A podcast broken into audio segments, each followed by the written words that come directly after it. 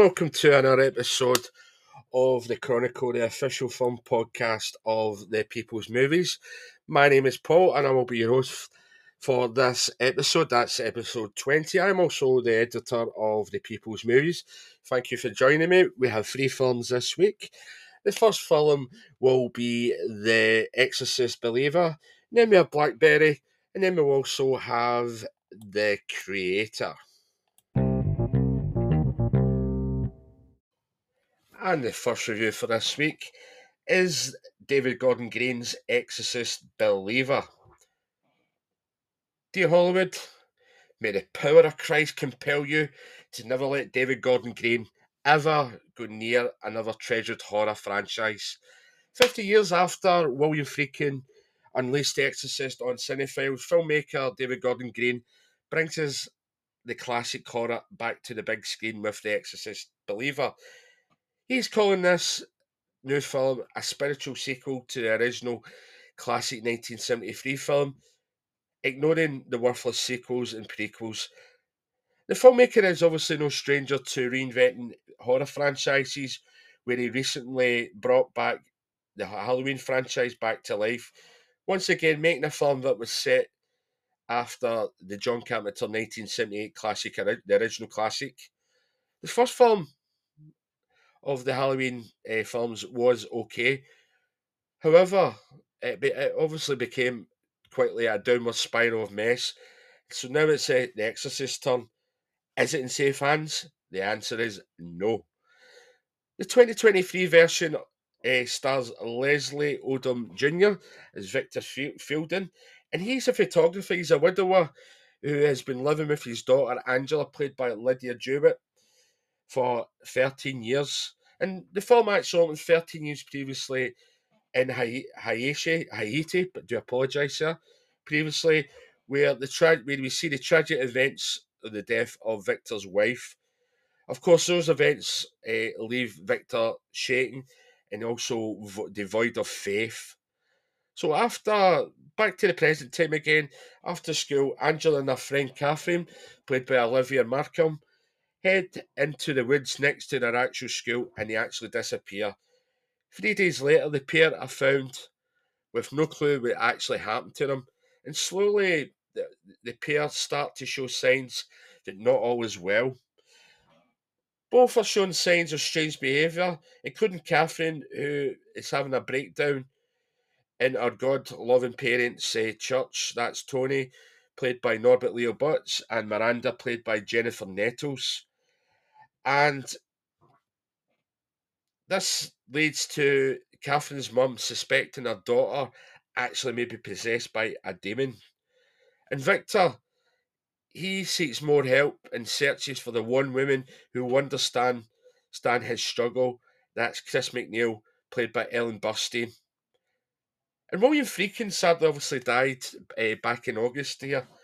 And he was not happy when he heard that his masterpiece of a film was getting ripped to shreds with a new version. And Gordon Green recently said he wished he was, he was able to show his version to.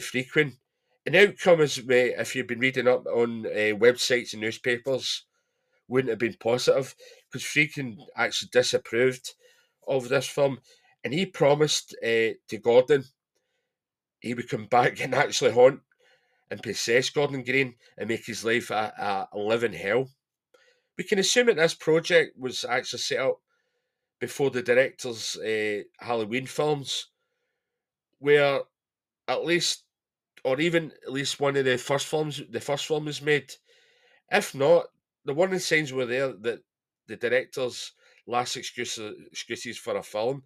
It's plainly obvious those little greenbacks, rather than an inch of inequality, is at play here and every studio wants the box office returns, but obviously, in order to get those uh, uh, that money, we actually need some quality here. And when it comes to the Exorcist, this new Exorcist uh, film, there's actually going to be two other films, so we need some sort of return reason to return to the cinemas to see those other two films. And The Exorcist Believer has none. This wants to be part of the, the original Exorcist universe, and it's plenty. It has plenty of uh, side notes, little homages, little Easter eggs, as sometimes as are called. So to me, it's every right to be judged against the original film. And Ellen Burstyn even returned as Chris MacNeil, as I said previously, with a fleeting cameo. She doesn't actually appear in the film to 40 minutes into it. And the question is, was there any need to actually have Burstyn in this film other than to give the film a bit of nostalgia or even a little bit of verification? If anything, this was actually a wasted opportunity. And William Peter Blatty, he wrote the book that the film is actually based on and the script as well. And he was a devout Catholic. And The Exorcist played like a test of his faith. And it's recognizing what, what evil surrounds us and what could challenge us.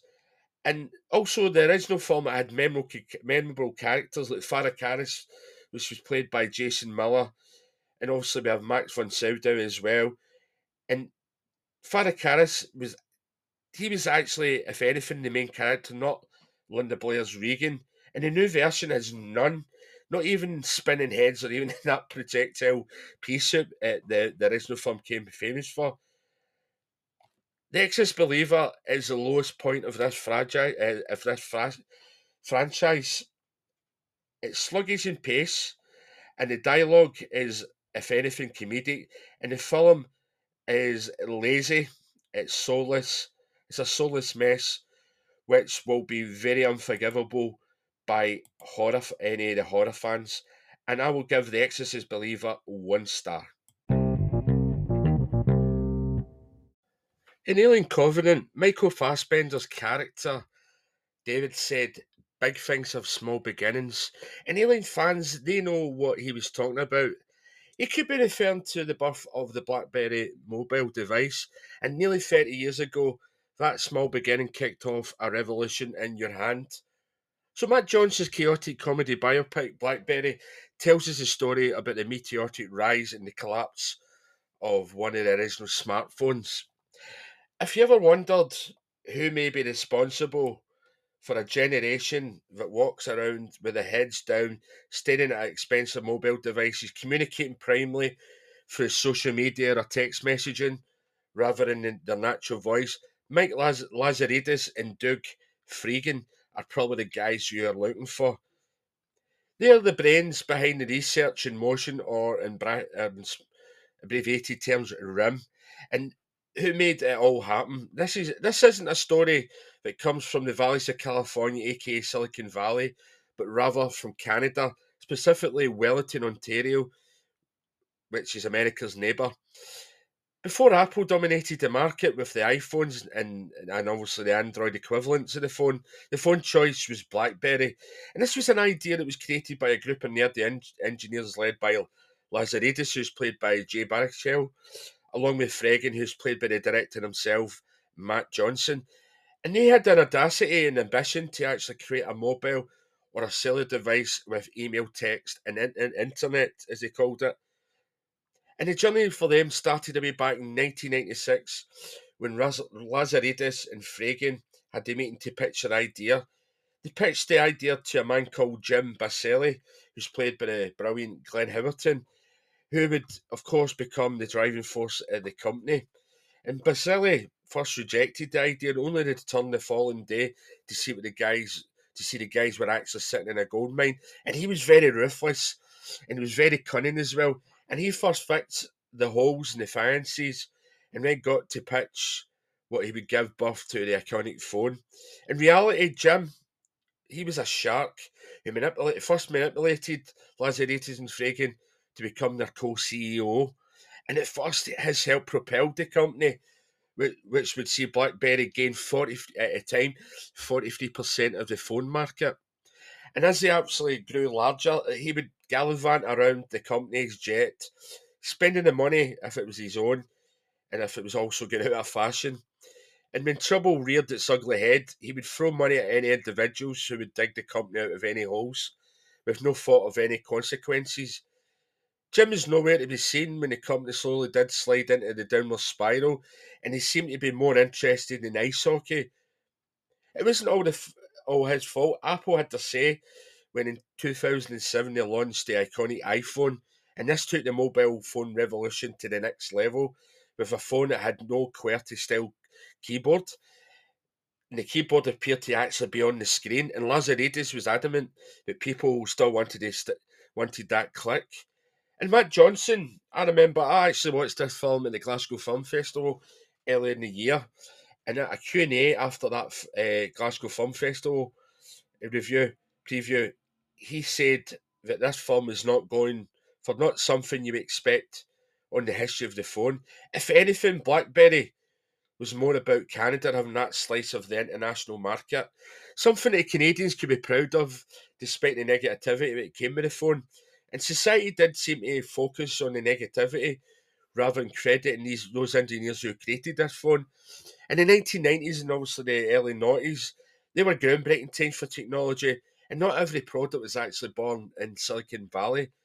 Blackburn, but sorry, Blackberry is not your straight up a comedy biopic. There's a lot of handheld uh, camera work going on here, and that actually gives that film that's a more documentary style feel, which actually works with the film because Lazaridis, Fregin, and Jim they also still remain the main focus of the narrative, and it's keeping close to the source material as much as possible. And Baruchel, his character is very quietly reserved, but he's still a genius, much in the way Jesse Eisenberg was in the social network. And Johnson, he is the total opposite, very childlike, more confident his best friend. Both will actually play off each other really, really well.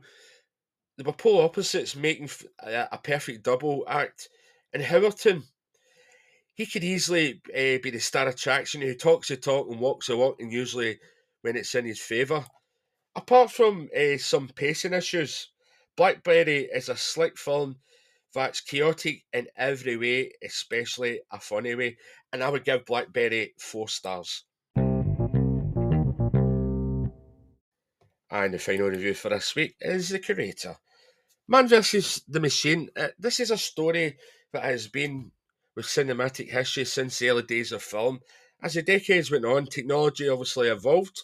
So did one thing that we once seen there to help us, that is a machine.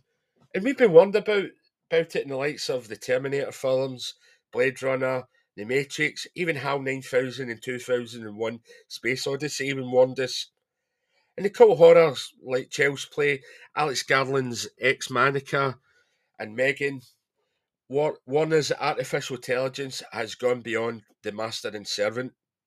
And humanity's mindset is one of intrigue, but also one of fear. And Gareth Edwards takes humanity's battle, creator, takes humanity's battle with AI beyond the chat uh, PGT. Now that AI is able to pick up arms and play into our anxieties after the troubled last film, his, his last troubled last film, Rogue One, with the alleged inter- studio interference seven years ago, British filmmaker Edwards finally does get a chance to make an epic world free of interference, and his vision actually reflects of war, and that we haven't even learned about Skynet, given us the controls of the AI yet. And in this one, we find ourselves several decades into the future, around about 2070, we've made one fatal mistake, and that's given certain powers to the machines. And what that happens is they set off a nuclear bomb which destroys uh, Los Angeles. And the US have been previously at war with the simulants, or as they are, artificial intelligence, for now 15 years. And Joshua, who's played by John David Washington, he's an ex Special Force Forces agent who is living the life in New Asia, and he's living a tranquil life with his wife Maya, who's played by Gemma Chan, until they come under attack from the US. So five years on from that, from now, he's haunted by losing his wife, but we also learn that Joshua was there to uncover and find Nimrata. That is the one person who's considered the creator of all simulants and he once again is pushed in back into that fold by the special forces. And Nimrata has created this ultimate weapon to fight back against the American Nomad weapon. And the way to describe the Nomad weapon, it's a little bit like the, the Death Star in Star Wars. And if we can't destroy that weapon, it will lead to the end of humanity. And no one has a clue what this uh, weapon that uh, Nimrata has designed. Surely it can't be the little AI young girl whom Joshua calls Alfie, who's played by Madeleine Yuna Voyles. So, let's get one thing straight here. The Creator is not a perfect film. It does have its many its flaws, with the actual plot being one of those areas. It's not terrible, I'll say that. It's just a little bit formalic, and it's tapping into some well-worn genre tropes. The likes of Neill Blomkamp's uh, District 9, of Alfonso Cuarón's uh, Children of Men, we can see big influences here on the creator, and even Blade Runner and Akira and Apocalypse Now do have a bit of a presence in the story. So don't expect Edwards to reinvent anything new in science fiction here. What he's actually done here is he's humanized the man versus machine dynamic, and it reminds us that humanity sometimes is the creator of our own downfall, and we designed and created these robots and as time goes by, technology technology becomes smarter. And what we also have here is a war with the Vietnam uh, War itself, a big inspiration on on this film. And this will strike a raw nerve with some, and it taps into the themes of the military industrial complex and even the American American imperialism here. And Gareth Edwards, he is one of the best world, world builders in cinema. It's visual aesthetic. The film is fantastic. And if the gossip is actually true, it actually made this film on a budget of $80 million. In Hollywood terms, that is a very small budget compared to these films from companies like Disney and Warner Bros. who allocate around about two to three hundred million dollars to their directors. The creator was filmed actually on location in Thailand instead of relying on the green screen which are used in many uh, these superhero films, and it employs a, a raw shooting, a very guerrilla filmmaking style, and the CGI seamlessly integrates with the surroundings, and it gives everything a really organic and realistic feel rather than something that it's fake skin or feels like a pixel. And the seamless integration impresses you on every level here. And the creator is maybe a missed opportunity to delve deeper into the human relationship with AI. Nevertheless, it's a rarity to actually see Hollywood to find some film that has some originality and it's not some part of a franchise. Sadly, many people will uh, have actually have been influenced by the extent of what we consider certain types of films.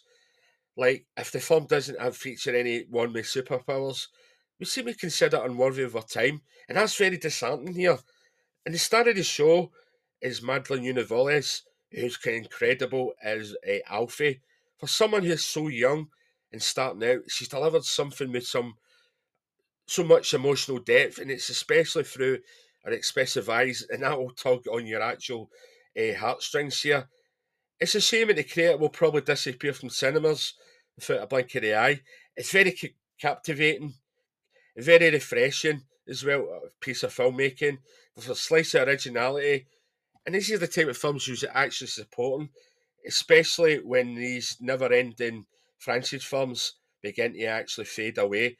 And I would actually give the Creator four stars. There you have it, folks. That's another episode of the Chronicle Now Over. That's episode 20. I do thank you for joining me today for that episode, for this episode. And I'd like to thank Universal, 20th Century Studios, and also Entertainment uh, for uh, letting me review the films. Uh, the Exorcist Believer, Blackberry, and the Creator now out in UK and Irish cinemas. Also like to say is apologies for the delay of this episode. There's a lot of things just happening in the background at the moment, folks, with my work and other things. As I said previously in previous episodes, we are looking at getting a, another co-host in. We are getting very, very close to bringing that this co-host on board. So what we might do is do a few little episodes. It may not be every week, but just obviously stay tuned and find out uh, when we will be doing episodes. To find out when we're doing episodes, Follow us on Twitter and Facebook. That's at The People's Movie. You can also find us on Instagram at The People's Movies. Also, we do have an email newsletter. So every time we have a post out on The People's Movies, and that's including new episodes of The Chronicle, go over to thepeoplesmovies.com and sign up for the email newsletter there. Also, I'd like to ask you to share this podcast episode and previous episodes and any other future episodes on social media and also with your friends and family. Occasionally, the chat will uh, head over to the original home of the podcast. That's chroniclesinfilm.com with the Chronicle Extra.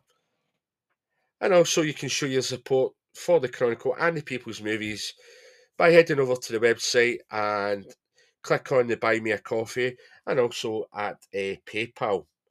So once again, folks, I'd like to thank you for joining me uh, here today for a new episode. And until the next time, enjoy the movies.